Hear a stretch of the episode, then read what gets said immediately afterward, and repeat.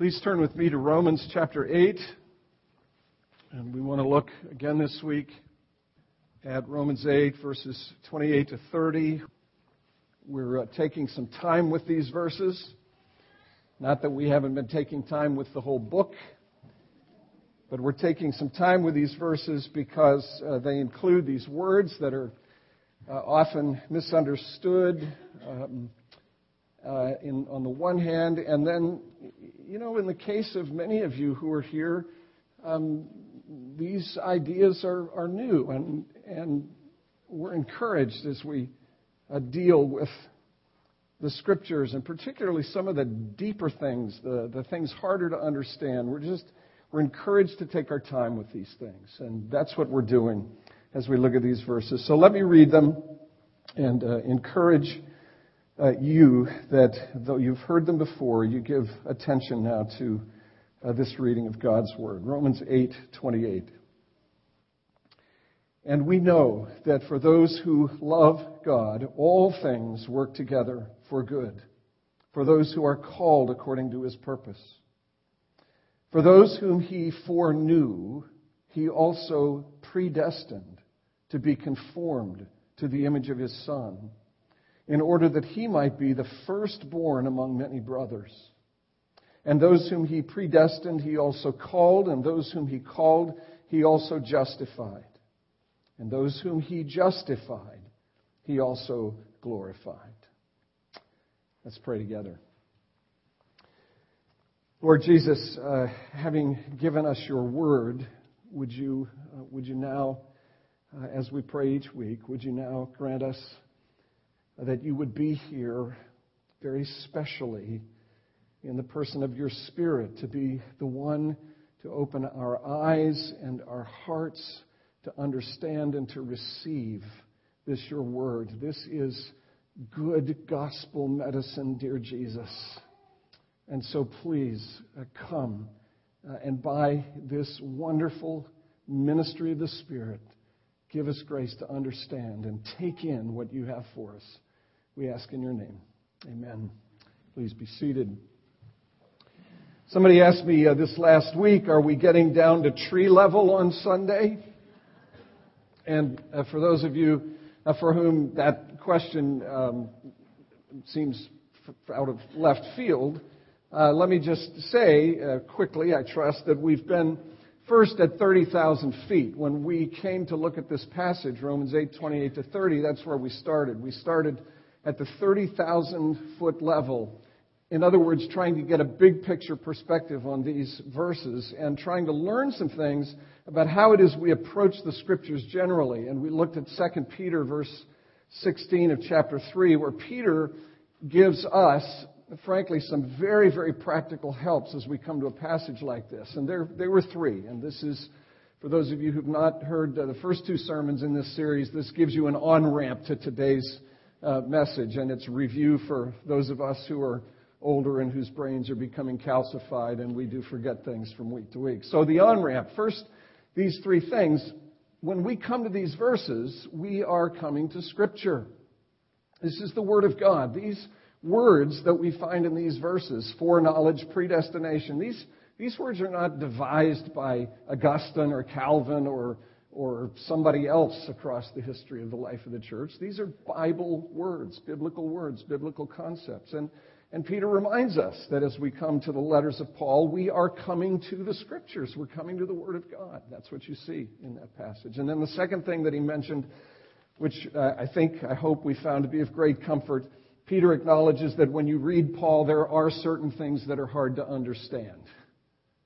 Certain things that are hard to understand. And my strong encouragement to you a couple of weeks ago was simply this. When you come to things that are hard to, under, hard to understand, don't turn away from those things. Just understand this. Sooner or later, when you come into contact with the God of the Bible, something is going to take your breath away. Something is going to stagger you. And that is as it should be, because God is infinite. God exceeds our capacities fully to comprehend. Herman Bavinck wrote this uh, great book. It's called The Doctrine of God. You don't have to buy it, you don't even have to read it. The first sentence is this Mystery is the vital element of dogmatics. You're in the deep end of the pool when you come face to face with the God of the Bible. And sooner or later, something is going to mystify you. And so don't turn away from these things that are hard to understand, but wade into them deeply. And then here's the third thing that Peter encourages. He encourages implicitly that we exercise great caution as we come to these things because they can be twisted to our own and, and to other people's harm. And that's why we're taking time with these things, because we want to understand them. So that's 30,000 feet. We come to Scripture, we come to things that are hard to understand. We exercise great care as we come to them. And then last week, we asked these three questions of the text, dropping from 30,000 feet down to 10,000 feet. We asked these questions Why does Paul say what he says here? And to whom is Paul saying these things in these verses? And where is Paul pointing in what he says in these verses? And here are the three answers. Paul says what he says because he is a pastor. He says what he says because he's a pastor. He's a lot of things. He's an evangelist. He's an apologist. He's a theologian. He's an apostle. He's a church planter. He's a whole lot of things. But woven through all of it, he is a pastor. He loves people. He cares about his people. And he says what he says to his people for their good and their benefit. He speaks, he writes as a pastor. And to whom is he speaking? He's speaking to people who find themselves in the midst of this Christian life, which is characterized, as you read Romans 5 through 8, but read any place in the New Testament, this Christian life which is characterized by struggle. By struggle. It's hard. You want easy? Don't come to Jesus. Jesus is not like a bridge over troubled water. For those of you who came to Christ in the late 60s or early 70s and saw the bumper stickers, Jesus is just like a bridge over troubled water. Uh-uh. If you want easy, don't come to Jesus. The Christian life is a life of struggle. It is a battle. It is a fight. It is warfare. It involves opposition, discouragements, heartaches, disappointments. These are the people to whom Paul is writing these things. And what is Paul pointing to in what he says? He is pointing to the final end and outcome of the gospel, which is glory. That's what he's pointing to. Read these verses. That's where he ends up. He ends up in glory. And that is where the gospel ends up. In the final renovation, restoration of all things, wherein the beauty and majesty and glory of God is put fully on display in a healing and restorative, pulsating with life kind of way. That's what he's pointing to. That's what Paul sees out there in the future. And that is what he brings these folks who are reading this letter, hearing this letter for the first time, he brings them back again and again and again to the final outcome of their salvation. So, what is Paul doing? He's offering deep encouragement, deep assurance, deep hope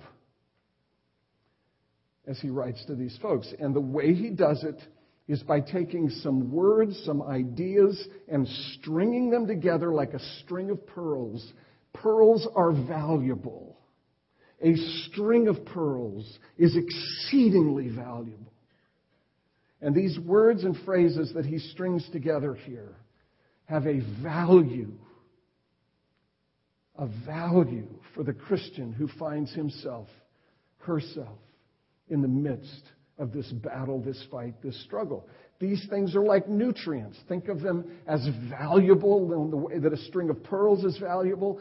Think of them as a good, well balanced meal upon which your soul feeds, not over which your brain gets cramped. But a well balanced meal upon which your soul feeds. Truths that keep believers in the midst of the craziness of world, the world, truths that keep believers sane.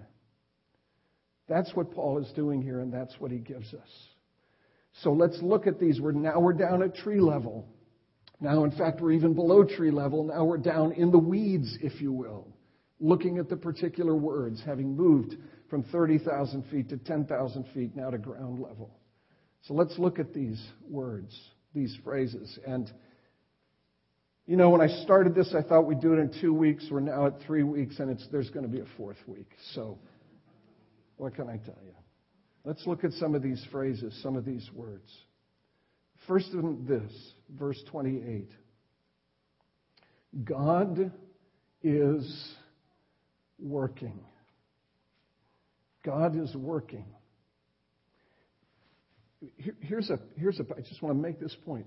Don't disconnect any one of these words, ideas, phrases from the others around the single word or phrase. You've got to keep them together because they hold together. They hang together. And the first thing, the sort of operative and defining phrase for this passage is this. Verse 28. God is working. God is at work. And the text tells us, and I think this is the best way to render verse 28, the text tells us this We know that in all things God works for the good of those who love Him. God works in all things, and He is working for the good of those who love Him. You ask yourself, and I'd encourage you to do this right now. Even though you're listening to me talk about these things, I'd encourage you to do this right now. You ask yourself, what is going on in my life right now? What are the circumstances that I find myself in the midst of? What am I wrestling with? What am I struggling with? What is the good? What is the hard? What is the, the blessing? What is the, the, the cross that I find myself in? In the midst of all of that, what is the constant? if you're a Christian this morning? What is the constant in the midst of all of it? It's this that God is working. God is working in the midst of your current situation. God has been working yesterday, the day before, the day before that. God will be working tomorrow and the day after that and for every single day of the rest of your life until your life comes to an end or He returns and gathers you to Himself, finishing in your life what He started. God is working. That is the foundational and operative phrase for this passage. I've shared with you my friend, Robert Greenberg, Roberto Monteverdi, who has this series of lectures, How to Listen to and Understand great music. He has, he has a little comment on Pachelbel's so-called canon in D. He doesn't like it, his wife doesn't like it. But for me, it's always served as a wonderful illustration.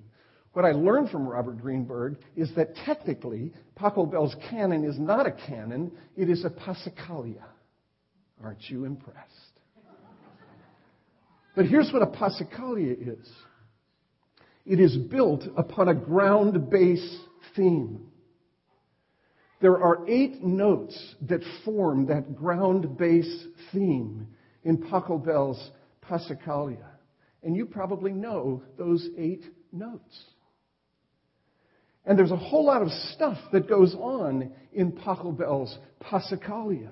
There's instrumental ornamentation. There's the emphasis of this instrument or that instrument, or, or there are the strings all together. There's all of this stuff that's going on. But what is it that never changes? The eight notes. They're there as a constant. 30 years ago, when I was first introduced to that piece of music, it seemed to me that it was a wonderful illustration of the very thing we're talking about here.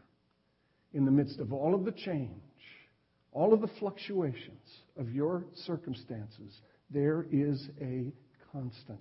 And that constant is that God is working.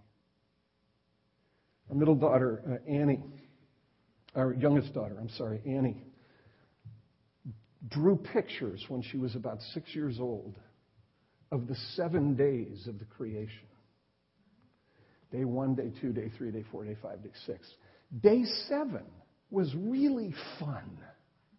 Day seven was a picture of a bed with nobody in it, but one of those little bubbles coming up from the pillow with a bunch of Z's in it. God resting on the seventh day. You get, right? God never rests. God never takes a nap. God never takes his eye off of everything that he has made. Zach mentioned it in his opening prayer. God, the Creator, upholds everything that he has made by the word of his mouth. He never stops working. What's going on in your life? Where are you right now? Do you see that in the midst of it, with all of the uncertainties and confusions and perplexities and everything else, there is a constant, and that constant is God Himself. He is working. And what is He working for? He is working for your good. That's what the text says. He is working for your good. How do I understand this word good? How do I think about it? Let me give you a principle that I think uh, is an important, even critical principle for understanding how to read the Bible. For, in fact, understanding how to read the Bible for real benefit to your Christian life. Here's the principle when I come to the Bible, I have to set aside my definition of terms. And I have to let the Bible speak for itself. See, I have a notion in my head about what the good is or what the good looks like. You do too. Just sort of parenthetically, that is where the rub is, isn't it? the rub in this is that I have this notion of what is good, what I, in my mind, in my heart, perceive to be, think to be, have concluded to be the good for me. But isn't it very often the case that God's definition, God's understanding, God's perspective or perception of what the good is varies wildly from my understanding of what the good is? Folks, I need to check my understanding at the door. It doesn't mean when I say that that I check my brain at the door. I engage my brain. But I have to check at the door much of my understanding of what is good or what God is like or how I think about the world because in so many instances, my understanding is twisted and distorted when I come to the Bible, I've got to let the Bible speak for itself and be willing to set aside my definitions of terms or words so that my thinking and my heart and my Christian life can be shaped by, informed by how God defines these terms. So, what is good? Well, let me suggest to you that good in the scriptures is much, much bigger, much higher, far more glorious than we, in our definition of the term, allow for. Think about it in this way where is the word first used? Where do you find the word good first used in the scriptures? Genesis 1. Genesis 1, in the work of creation.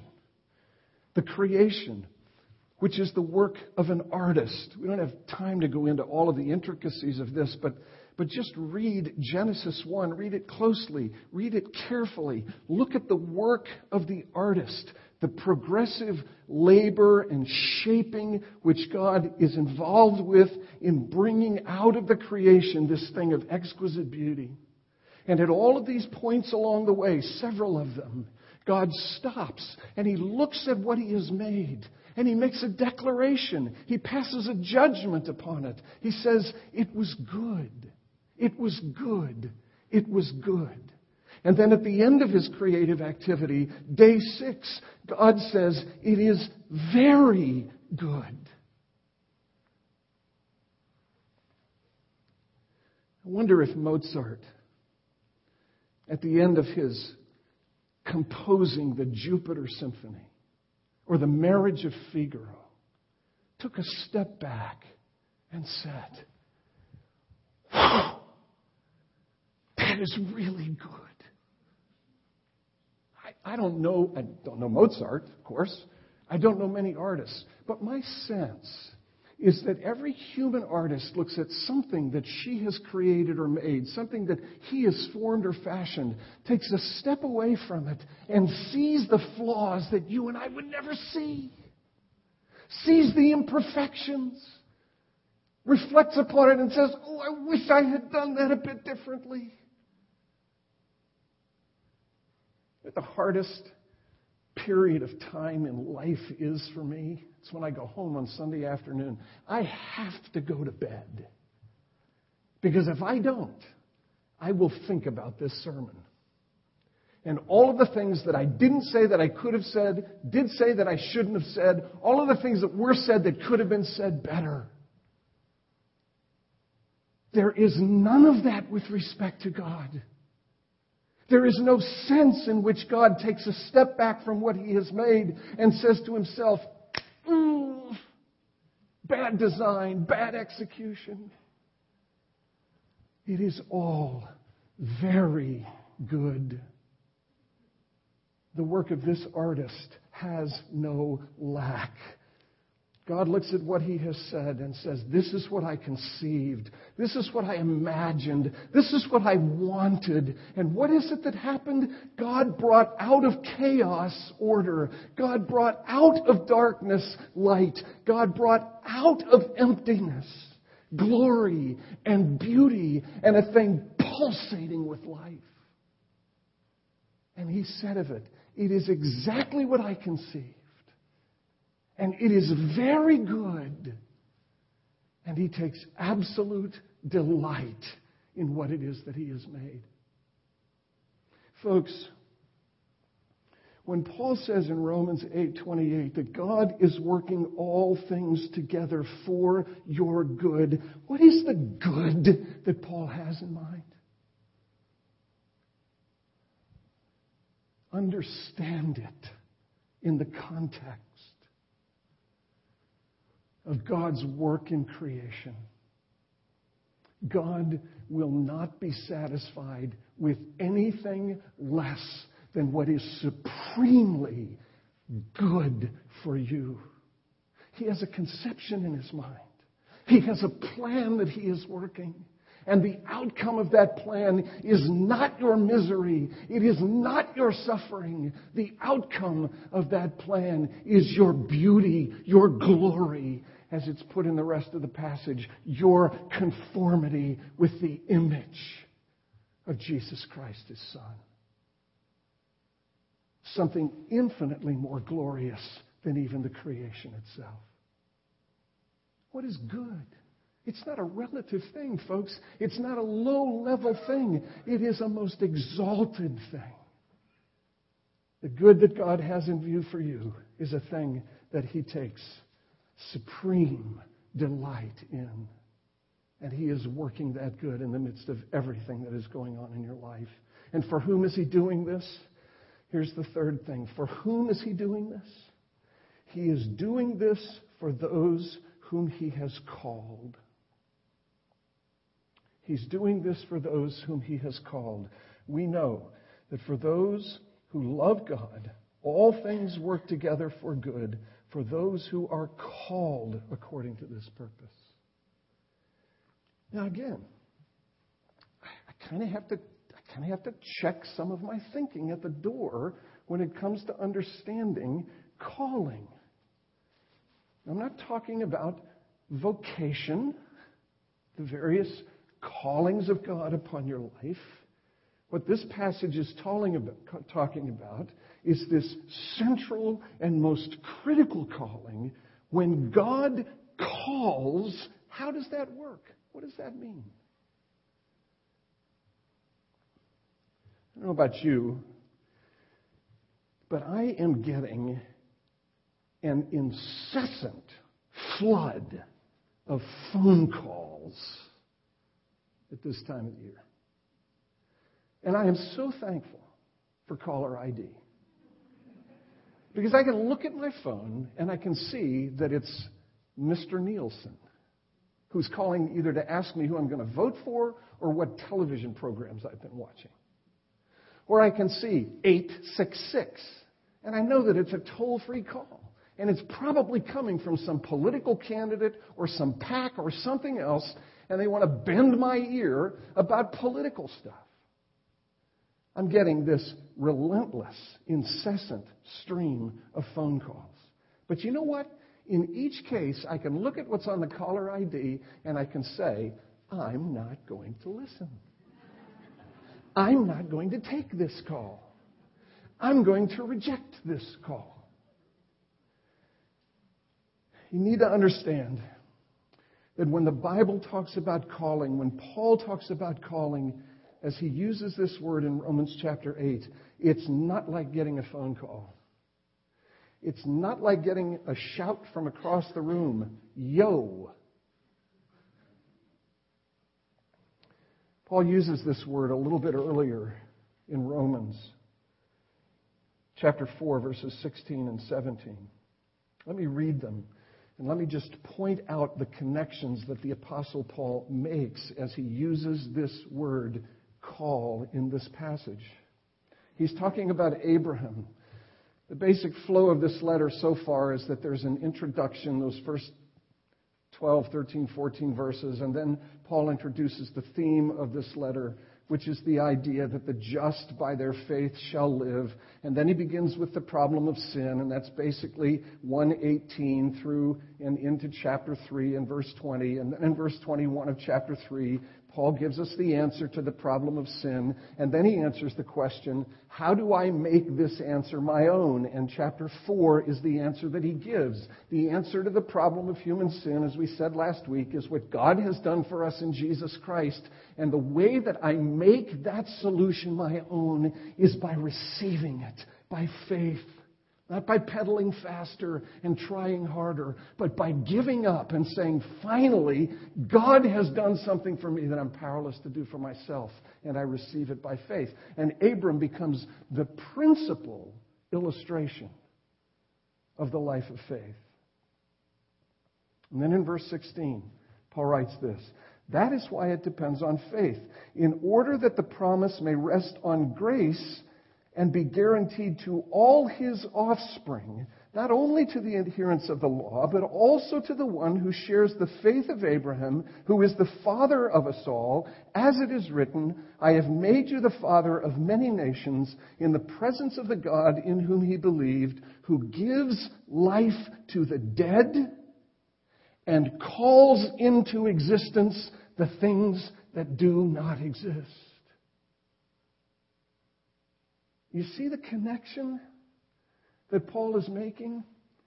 In this church, I've suggested this for years. If you want to really understand what it is that God is doing in redemption, look at what God did in creation. And that is the very thing that Paul is doing here. He's making the connection between the work of God in creation, in which God calls into existence things that do not exist. The creation didn't exist. You don't call the creation and say, yo, if the creation doesn't exist.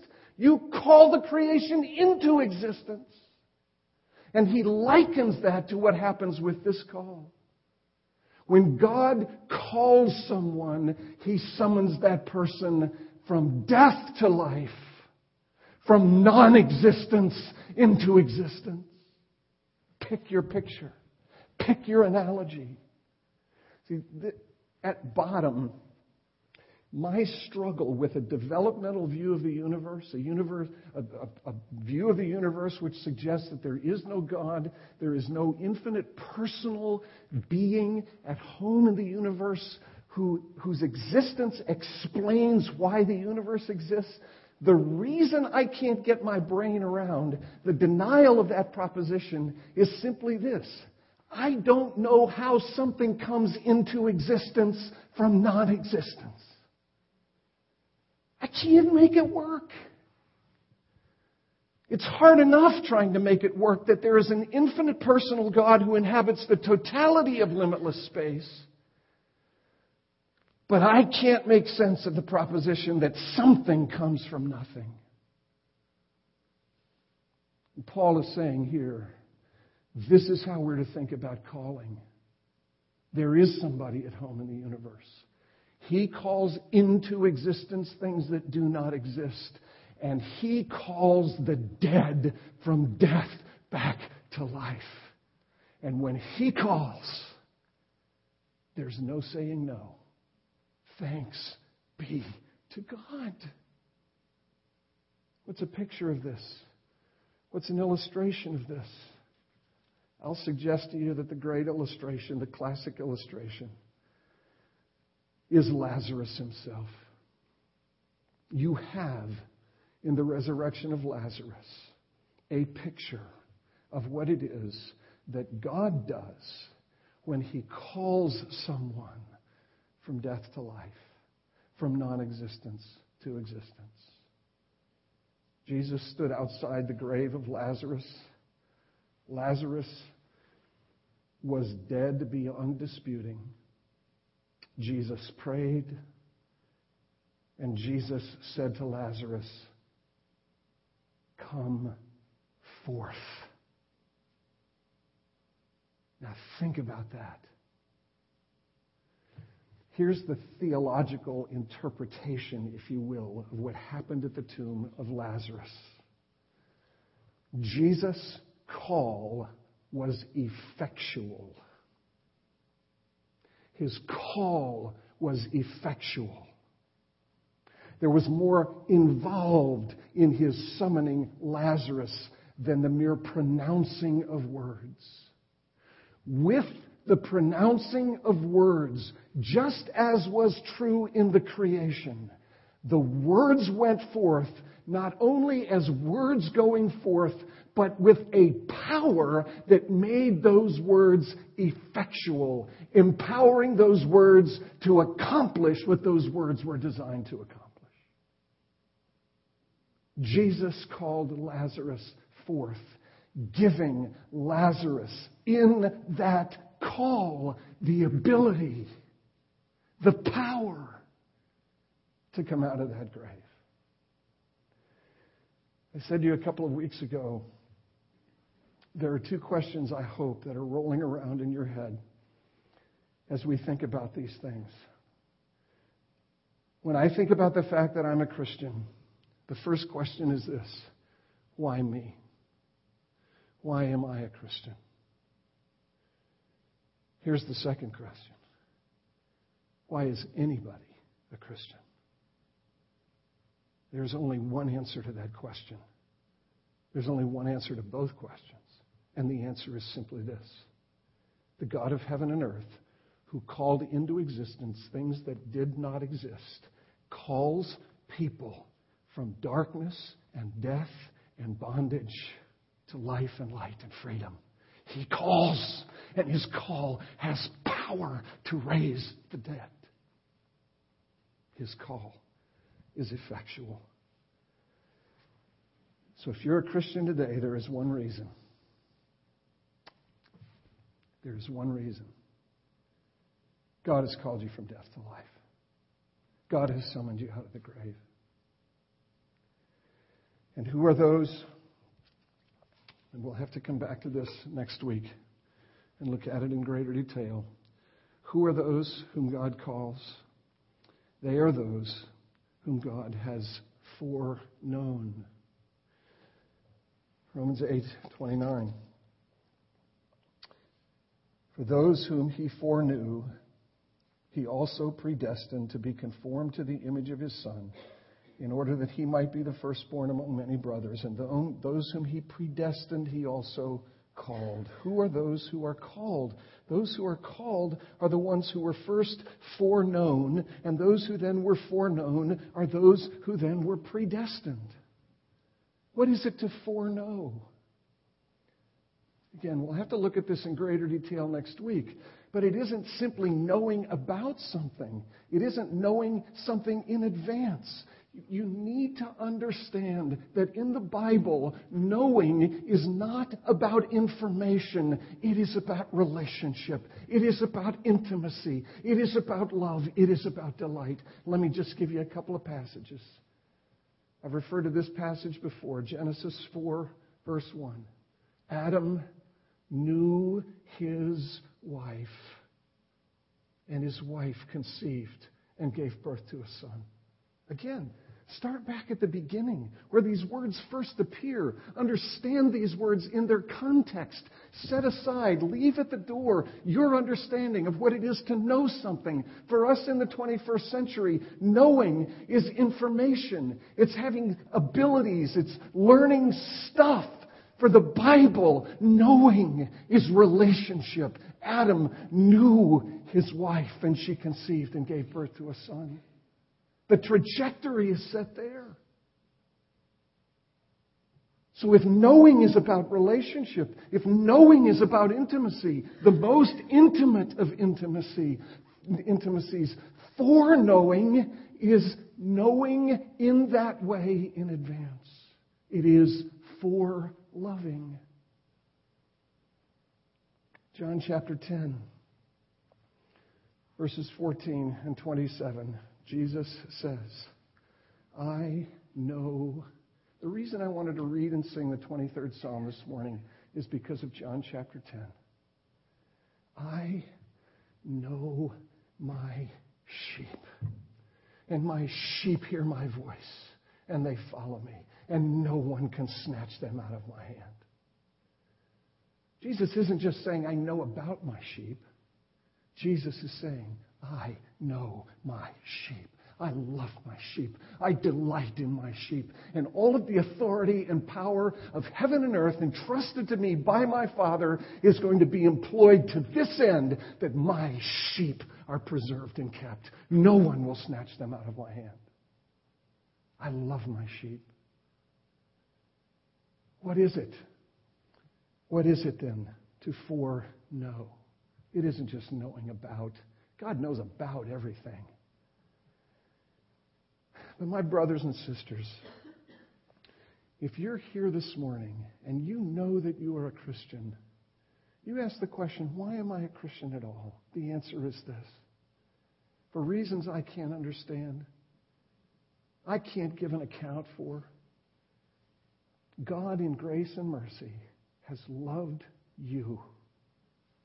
And having loved you, he has called you to himself. And I would suggest to you that a way to summarize these verses that we're looking at in Romans 8, 28 through 30 is simply this. It is God saying to you, Look, I loved you from before the foundation of the world.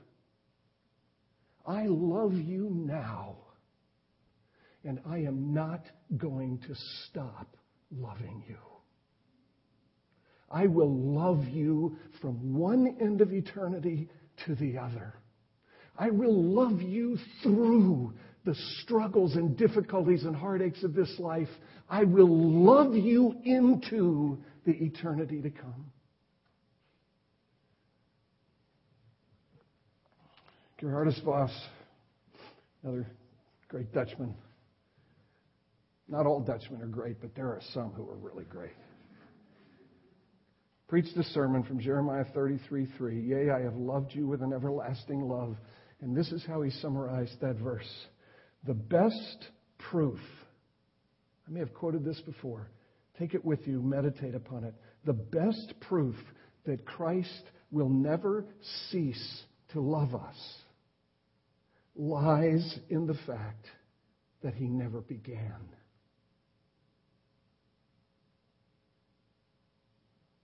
Jesus never began to love you because he loved you with an everlasting love. And let me just remind you as we bring this to a close, because I know the gears are turning. I know there's stuff going on in your heads, and you're saying to yourself, well, what about that person? Or what about that person? Or what about my neighbor? Or what about my friend? Or what about my family member? Your neighbor, your friend is not the focus of these verses. You are the focus of these verses.